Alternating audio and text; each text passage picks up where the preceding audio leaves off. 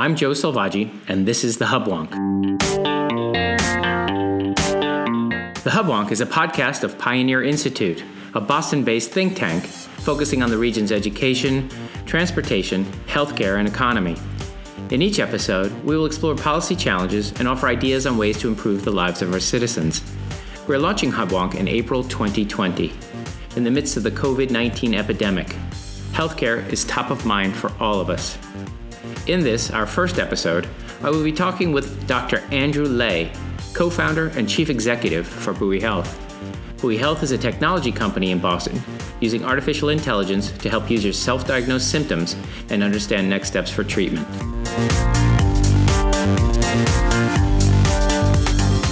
To join me in this discussion, I'm pleased to have Pioneer's Senior Healthcare Fellow, Josh Archambault. Josh is here to share his perspective on how Buoy Health and its technology are improving healthcare for us all. Welcome to the show, Josh. Thanks so much, Joe, and congratulations on the launch of Hubwonk. Thank you, Josh. I think the podcast is a great way to bring Pioneer's research to a broader audience. Now, as Senior Healthcare Fellow at Pioneer, you must be super busy. Is your attention now entirely devoted to this epidemic? Yeah, you know, what's interesting is uh, years of our work now seem even more relevant than it has in the past. And our research at Pioneer tries to focus on understanding solutions and reforms that really aim to more patient centered care. And I think right now, as we're going through this pandemic, there's a real focus on removing barriers, and that's why our work is so relevant. I'm glad you mentioned barriers because I think this episode is going to address uh, if not barriers, a more intelligent front door to our healthcare system. I'm very excited to talk with the founder of Buoy Health. Now, in your work, have you been able to look into Buoy Health and its technology? Yeah, you know, I'm, I'm actually really excited for our conversation today with Buoy to learn a little bit more about how it works and how they ended up at the uh, press conference with the governor the other day because they are part of this revolution of trying to help patients before they even interact with the healthcare system. Yes, I don't want our conversation today to be all about the COVID 19 epidemic, but since we brought it up, um, it is great to see a technology that people sitting at home wondering if they're sick, uh, wondering what the next step should be. Uh, they've got some place to go to share their symptoms and understand the next steps. Uh, they don't know. Uh, do they belong at the hospital or should they stay home and self quarantine? There's a lot of questions this application seems to address yeah, not only helpful to the patient up front, but also helpful to the healthcare system and providers that we're trying to keep some distance so they can deal with folks that are truly sick. Good. So now I think we've set the table for our listeners. So after the music break, we will be joined by Dr. Andrew Le, co founder and CEO of Buoy Health.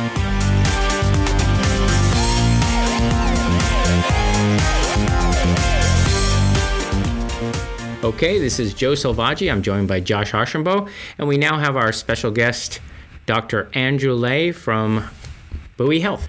Welcome to the show, Andrew. Thanks, Joe. Thanks for having me. Well, I'm very excited to learn more about Buoy Health and its potential for our healthcare system and to address the current pandemic.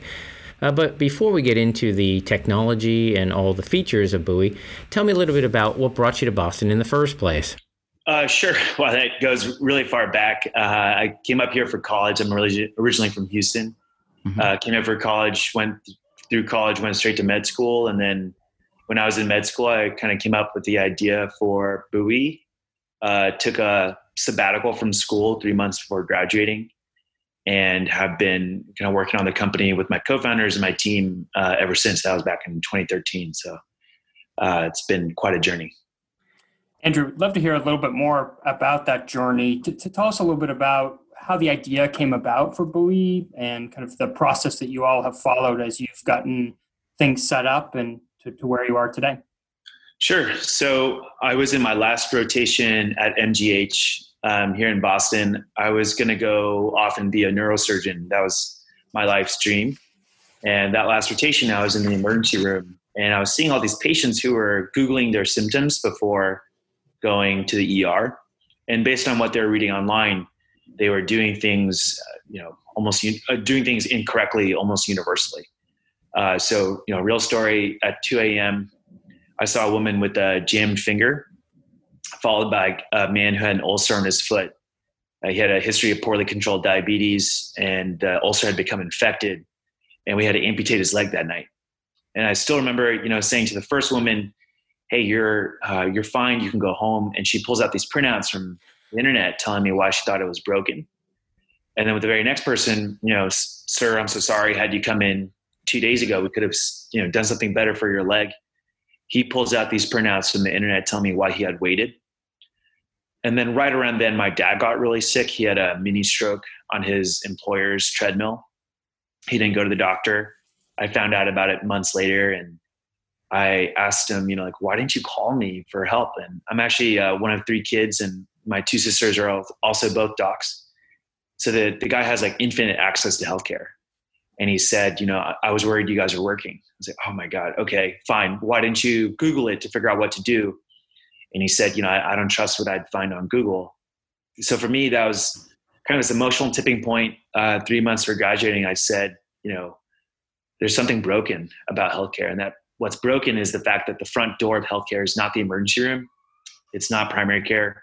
It's not even telemedicine. It's really what's happening on these search engines because the core problem is when you get sick, you all of a sudden have to morph into a medical student or a doctor in real time. You got to read all of this content, try to figure out what applies to you and what doesn't, which is really complex because your body's complex, right? and you as an individual are complex. So, first, clinically knowing what to do is really hard. So, turning into a doctor is not appropriate for people to you know take on at this at this moment. But on top of that, because healthcare is so complex, it's also super hard to know you know which provider to go see if I do need to see a provider. Which telemedicine company should I call that's covered by my insurance? You know, what physical therapy benefits am I eligible for? All of those uh, all of that information isn't readily available for someone uh, nor do people remember to get, go to those resources if they are available. And so what ends up happening is you just like run to the internet. And 72% of americans start their healthcare journey on google and that leads to a lot of downstream inefficiency. 56% of er visits are non-urgent. 60% of telemedicine visits uh, could have actually not required speaking to a clinician whatsoever. And so we really felt like if you could empower people to make better clinical decisions and better decisions about what individual type of care to get, you could create a ton of efficiency for healthcare in general and better outcomes, a better life, better health for the individual. And um, just became obsessed with this, and I'm still obsessed with it. And that was back in 2013. And um, so we just set out to, to build something that could fix it. We built this AI um, health assistant that uses thousands of clinical papers to teach the program how to um, reason like a doctor does. And so it's not a hard coded decision tree, which is kind of how old symptom checkers were always built. The program basically says of the thousands of questions a clinician could ask, based on all the papers that we've read, statistically, which one is most relevant. It asks the question, the patient answers, and then in real time, thousands of questions get re-ranked, thousands of diagnoses get re-ranked, and the next best question gets asked. So is this an adaptive uh, uh interaction? The, the artificial intelligence takes each answer and redirects the conversation in a way that a real live doctor would? Exactly. Uh, it's kind of similar to how, you know, uh, a medical student or a physician is thinking about the statistics that they've learned over time. And then using those statistics like for instance if i if you know that uh, if you have a fever it increases the chance that you have a bacterial infection versus a viral one. That was trained in a clinician somehow like where did that knowledge come from? The knowledge came from someone did a research paper at some point and looked at the characteristics of someone who has a bacterial versus a viral infection that research is out there and so we spent four years reading thousands of these papers by hand to basically teach this program the underlying statistics of medicine. And then we released that product in March of 2017. And then with every single user that uses it, that ultimately tells us what they were diagnosed with or where they went, it actually further refines our understanding of different types of people, better helps us better understand um, how people describe their symptoms and risk factors, and actually enables us to use real machine learning to now improve upon our underlying AI. Um, and so that's what we've been up to um, since 2013. And the goal of the company, very simply, is to be the best way to get better. Um, you know, you're sick, you're scared, you're alone, you have no idea what to do. You have a, a, a company that's building tools that help you make decisions all in your best interest. There are no ads on the product. We're not selling your data to anyone. We're just trying to help you navigate to get you better as fast as possible mm-hmm. in the most efficient way possible. So anyways, sorry, that was a long answer to your question. No, that's a terrific answer. I uh, I, I, love the idea that it, uh, you say you can't make the patient into a doctor on the fly, uh, but with this support you can. But what I really liked, what I picked up in what you just said, is the doctor that they're talking to, the Buoy Health application, is getting smarter with every additional patient. Did I hear that right? That you've you've preloaded uh, the decisions and the experiences of doctors, but also the decision tree adapts as as uh, as new input is, is brought to the to the application. Right, and, and Joe, actually, uh, I should specify that we definitively we don't use decision trees, mm-hmm. uh, and the reason why is that when we when we first looked at symptom checkers that were in the market when we first started this back in 2013, mm-hmm. we found that um, people are so different than one another, even though they may have the same diagnosis. So, for instance, Joe, you and I could both have a bronchitis but you might have a cough for five days and no fever, but a sick contact that increases your risk of bronchitis. I might have a cough for seven days, it's phlegmy. I do have a fever, but I don't have a sick contact yet. You and I both have bronchitis. That's hard, but even harder is that because even if you and I had the same exact presentation, same cough, same fever, same sick contact, because I grew up in Texas and I, I, don't, I don't, know where you grew up, Joe, but um, let's say it was Boston we might describe the same thing totally differently. Right. And so creating decision trees become an unscalable solution because you'd basically have to build a tree for Joe for bronchitis and then build a tree for me for bronchitis. But there's too many people and there's too many clinical situations to do that. And so we took a much more statistical approach that was basically a massive graph that helped the program just parse through okay all these things i don't know which one is the best one to pick next? And then to your point the more people use it the more data we have the better we understand the next person which builds on top of what we initially seeded the program with. So a very clear example of this would be let's say that in the clinical literature someone with pneumonia 90% of the time will have a fever. But in the real world let's say that people describe a fever who ultimately were diagnosed with a, with a pneumonia 98% of the time. You all of a sudden can understand that different populations will perceive a fever, which, by the way, what's the definition of a fever? It could mean that I have chills. It could mean that I touched my forehead and it felt hot. It could mean that I put a thermometer in my mouth and it was 100.4 or above.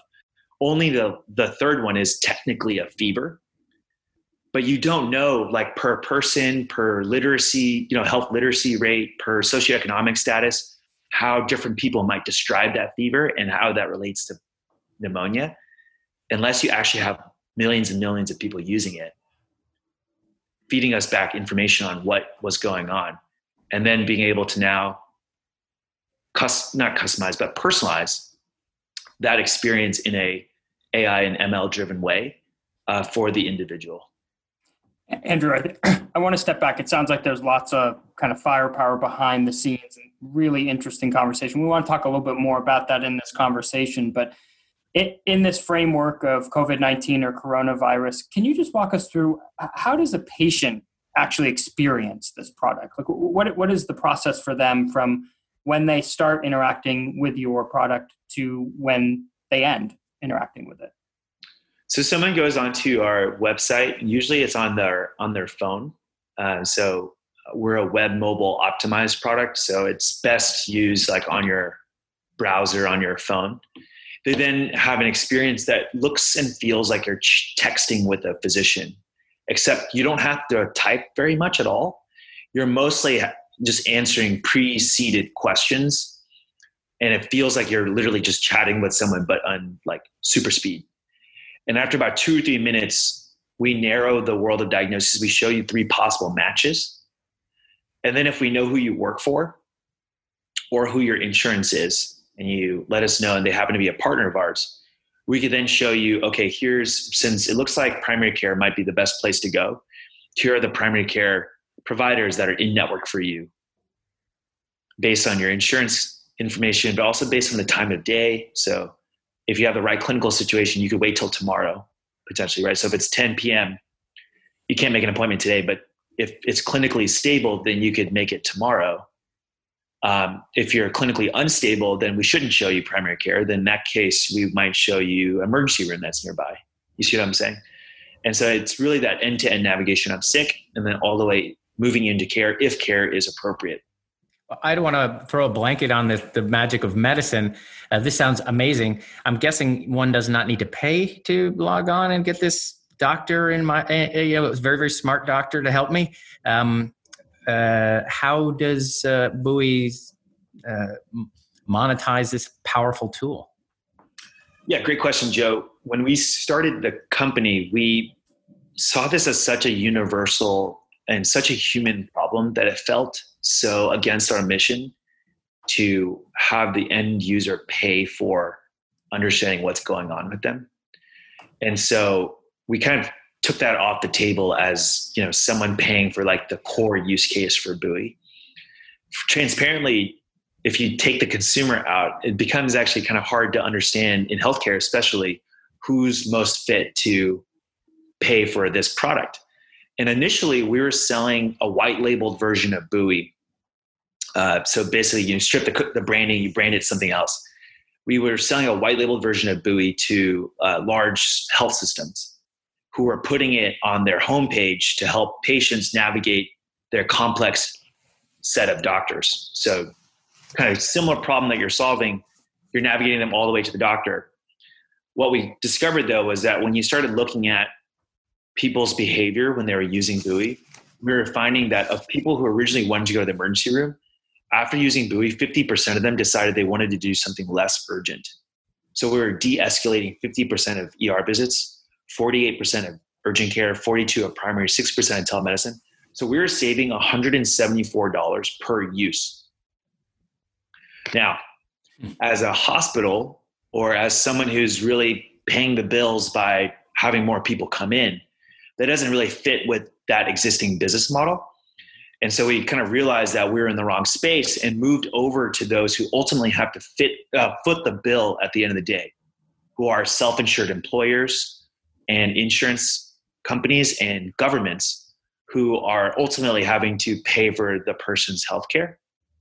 And so now they're paying us to then customize and configure the endpoints that are in network for their member or their population such that we can efficiently drive navigation for their their people um, that's bespoke to that particular employer, government, or insurance entity. And that's yeah. how we did. It is really interesting. I, I, think you know makes a lot of sense uh, of looking at the payers and speaks to a, a, bigger policy conversation about how we pay for healthcare and who's paying and who's responsible um, I'd be curious to know, like in this moment in time, you know, the he- every single headline is around coronavirus. How it how has the use of your product been different? What have you learned from people using it in this moment versus how they've used it traditionally? Ha- have there been any big lessons that have popped out as you guys have looked at how patients are using it right now?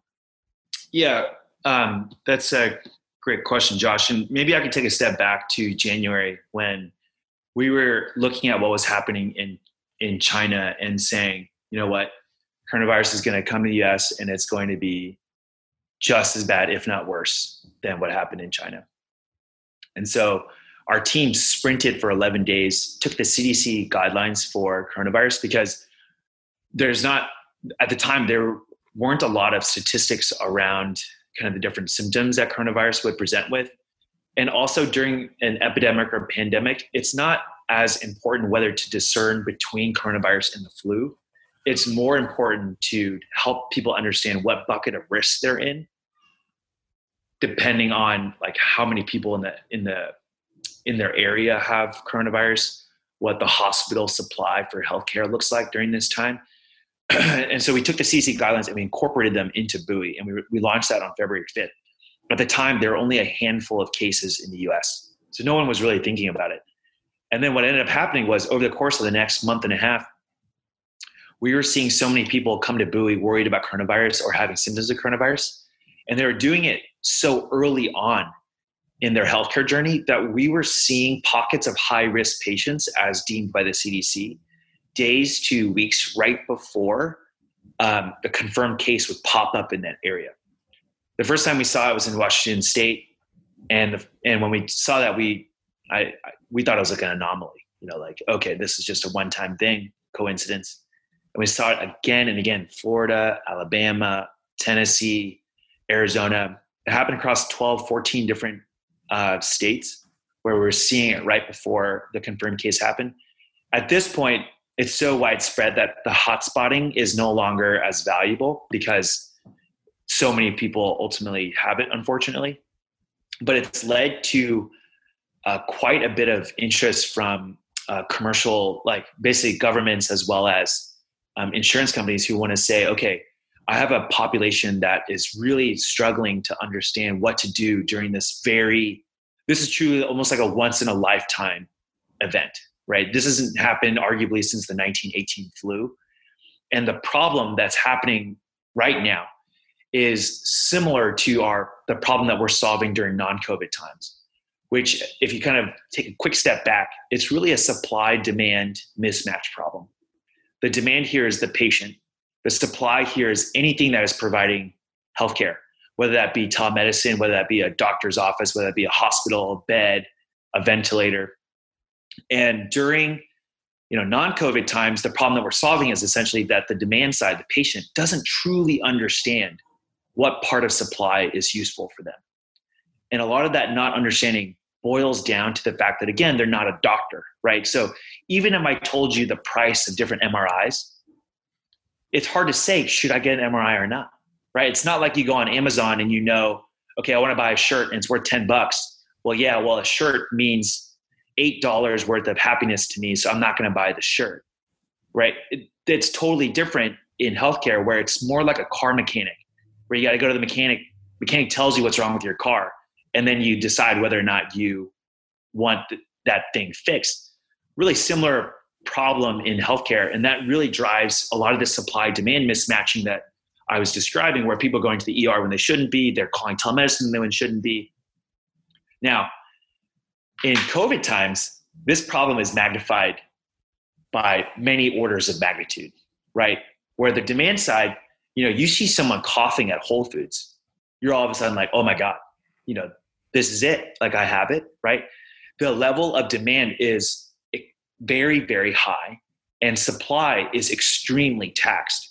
So if you look at something like telemedicine, it's being used as like a frontline triage tool at this point, which is, in my opinion, completely inappropriate because doctors should be seeing those who are really sick, not being the first phone call for the entire country. So you're seeing three hour wait times, 300 people waiting in line for telemedicine. There should be something before that that helps people figure out, okay, well, based on the CDC guidelines, actually I should call telemedicine or actually I should just self isolate and wait. And if I self isolate, also in addition to that, here's what else could be going on based on Buoy's AI. And so the use of Buoy during this crisis is essentially um, the same as what it is during non COVID times. Just the ramifications of it are very large. So, like what we're doing with the state, for instance, is helping people understand if and when they should call telemedicine, if and when they should go to the doctor, and how to do that appropriately. But more importantly, 90% of the time, they actually don't need to see anyone in person, and 75% of the time, they don't need to talk to anyone. And so, if you're actually helping this supply demand mismatch problem by ha- helping empower the demand side, say, you know what, I don't necessarily need to clog up the pipe for those who are actually sick. And I'm going to make the best action for me, which is if you think about it, if you go to the doctor now, you know, in non-COVID times, that could be a very expensive thing. And yes, you could also have bad outcomes if you go to the wrong place. Absolutely. but during COVID times, this becomes like very, very tangible because if you go to the doctor and you aren't sick, but now you have a non-zero chance of getting sick because you left your house and now you're in a facility where you know people who are sick are there. That's not a great thing right? But if you are sick and you came into the doctor in, inappropriately like without calling ahead you could actually be increasing the risk of someone else getting infected right, right. so uh, again uh, uh, sorry this is a very long answer to your question.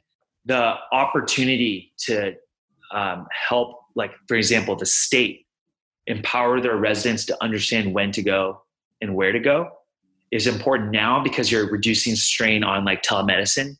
But that load balancing that we're doing for telemedicine and testing will eventually be load balancing for things like this hospital is full versus this one is not right? It becomes that kind of important as this continues to evolve. And even on the backside you know as we start to come off helping people understand you know if i go back into the world and i start getting symptoms and the vaccine is not yet ready. What does that mean for me? What does that mean for my risk? What should I do now? Um, this is uh, uh, just a very, um,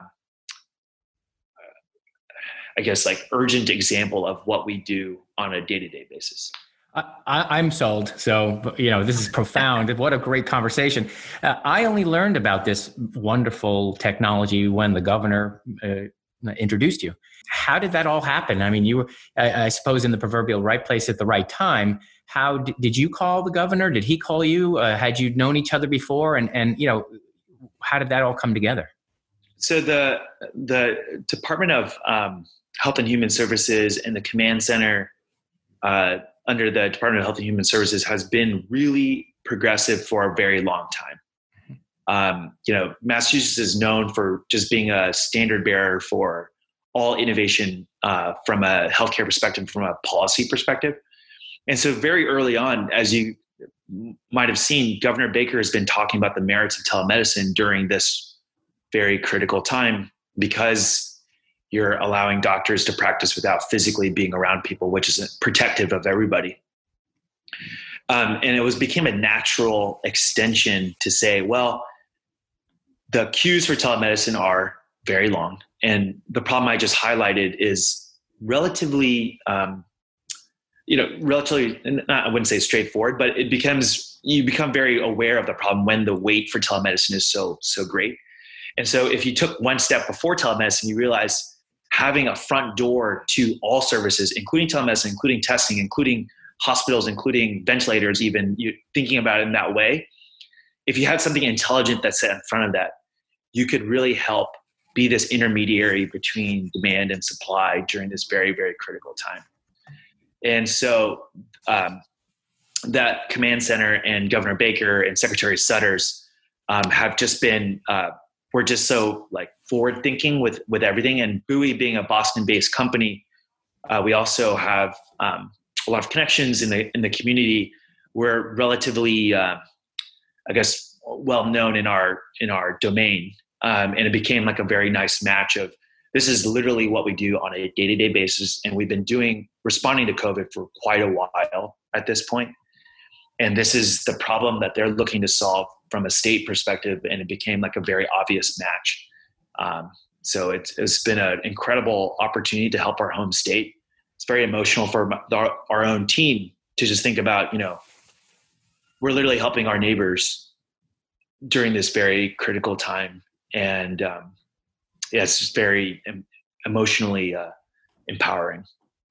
Andrew, I'm just curious, you know, the local connection and the hub that Boston is, and all things medical and innovation and life sciences. But you mentioned a little bit about spotting trends in other states. Is your reach national? Could individuals all over the country, in theory, be using your product right now? Yep, even leading into COVID, we have about seven and a half, eight million users on Buoy, and they're all over the world. Um, and across the US, we have about 10 to 15% of any given city having used or having found Buoy in the last year or so. Um, so we've, uh, you can use Buoy for COVID anywhere. Um, and the, what we worked on with the state were more specific to the resources available in the state. But the opportunity to do that kind of, okay, here's my bucket of risk, or here's what else might be going on is available for anyone anywhere. Can, can I just ask uh, the? I feel like we need to introduce some possible limits of this fantastic technology. If instead uh, your application gets it wrong, uh, are there liability issues? Meaning someone is having a heart attack, they went and honestly answered your answers and said, "Don't worry, uh, it's it's the jitters or something." Um, you know, where where are you exposed in this fantastic technology?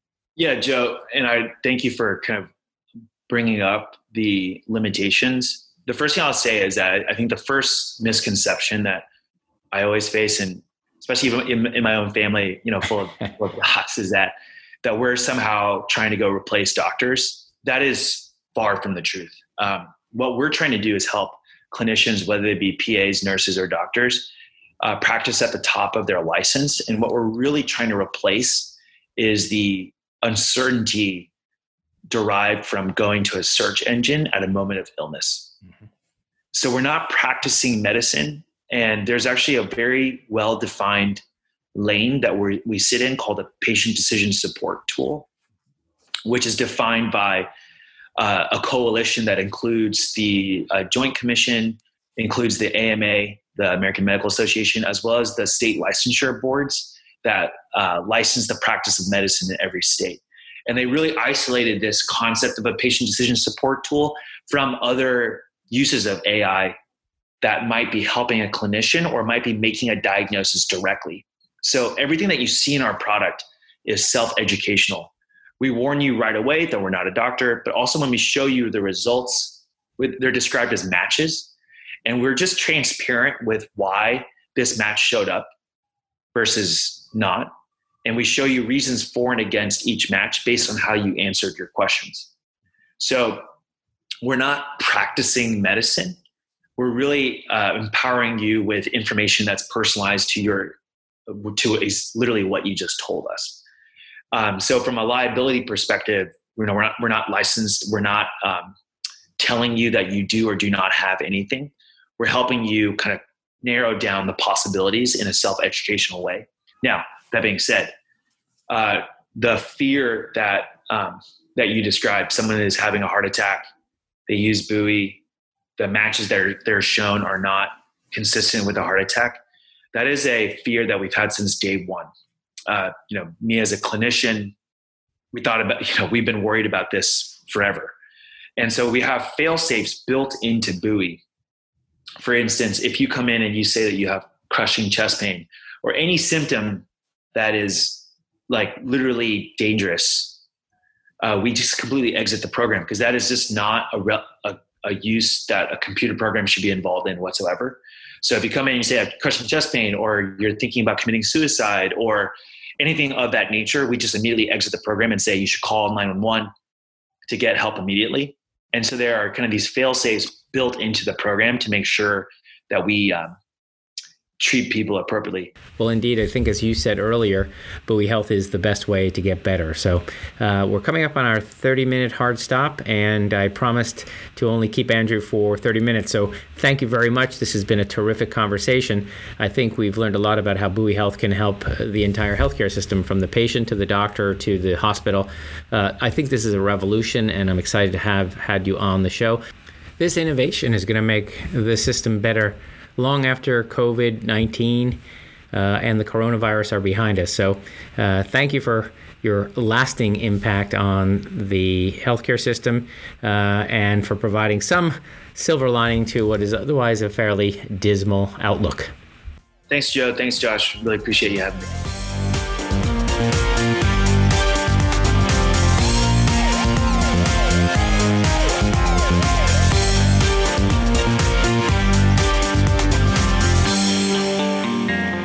Well, Josh, I thought that was fantastic. I, I loved talking with Andrew and learning more about Buoy Health. Uh, it had everything going for it. We're talking about healthcare innovation in, from the private sector. We've got efficiency that brings benefits to patients, doctors, the healthcare system. It's win, win, win, win. Uh, I think this is a, a great. Uh, story for Pioneer and your work. Uh, how does this dovetail with your research now? Yeah, you know, I think what I found so fascinating, Joe, was he's really putting a fine point on what patient centered care can look like and removing some of those barriers while helping the entire healthcare system in the process. So, not only helping the patient, but the system. You know, what, what was interesting, and before our conversation, I wanted to dig into a little bit about in Massachusetts. What does it look like for avoidable emergency room visits here? Because we have some data there. So, stepping back, overall, we spend over $60 billion a year in the Commonwealth on healthcare. And we know that roughly a million visits, or 40% of emergency room visits, are for avoidable things in Massachusetts right now. I mean, for common things, rashes, acid reflux, dental pain, allergies, things that we know could be easily handled somewhere else. And when you look at it from just a cost perspective, $2,000 on average when you show up to the emergency room versus maybe $175 to go to a primary care doctor. There's real life ramifications here for patients' wallets or even taxpayers if somebody's on a public program.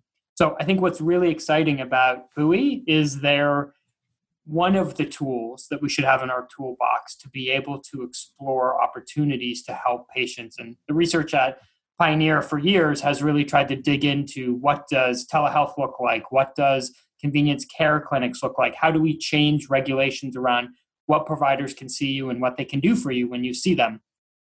Buoy sits on the front end of that potentially, but really there's a whole chain in which how we interact with the healthcare system that we're, we're talking about here. Yes, the themes of Buoy Health hit all the right notes for me. Uh, I'm a big advocate of uh, discovering efficiencies in a very complex system, but what this does is aligns incentives. Uh, every sick person uh, wants the right amount of health care. No one wants to show up at the emergency room unnecessarily. Neither do they want to risk uh, staying home when they really do need a doctor's help. Um, this Buoy Health is a way for us to understand which door we need to knock on when we're sick. I have to believe the doctors in the system are also excited about this Buoy Health. Uh, as Andrew said, they're practicing at the top of their license. So they're seeing the people that uh, they need to be seen, and those people with the jam fingers uh, can remain home and safe and, and not worry about getting infected at the hospital. What I also found fascinating was just the private public partnership that we're seeing emerge in this moment of COVID 19 and coronavirus in Massachusetts. And I really hope that the governor and the legislature take that to heart as they're uh, looking for responses to make sure what is the public res- responsibility to remove some of these barriers so companies like Buoy and others can really step into this space. How do we allow more innovative care models to emerge?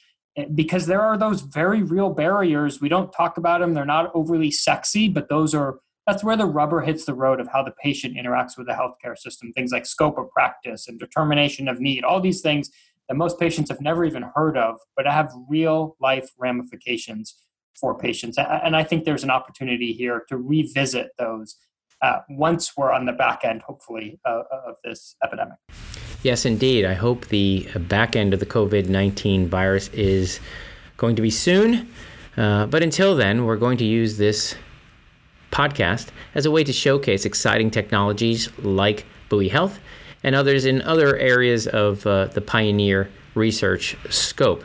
Those include transportation, education, and public policy. So if you enjoyed this show, uh, please let us know. My email is hubwonk at pioneerinstitute.org. I hope you'll give this show a five star rating. I hope you'll consider supporting Pioneer and its work. So, thank you very much. I hope you'll join us in future episodes. I'm Joe Selvaggi, and this has been the Hubwonk from Pioneer Institute.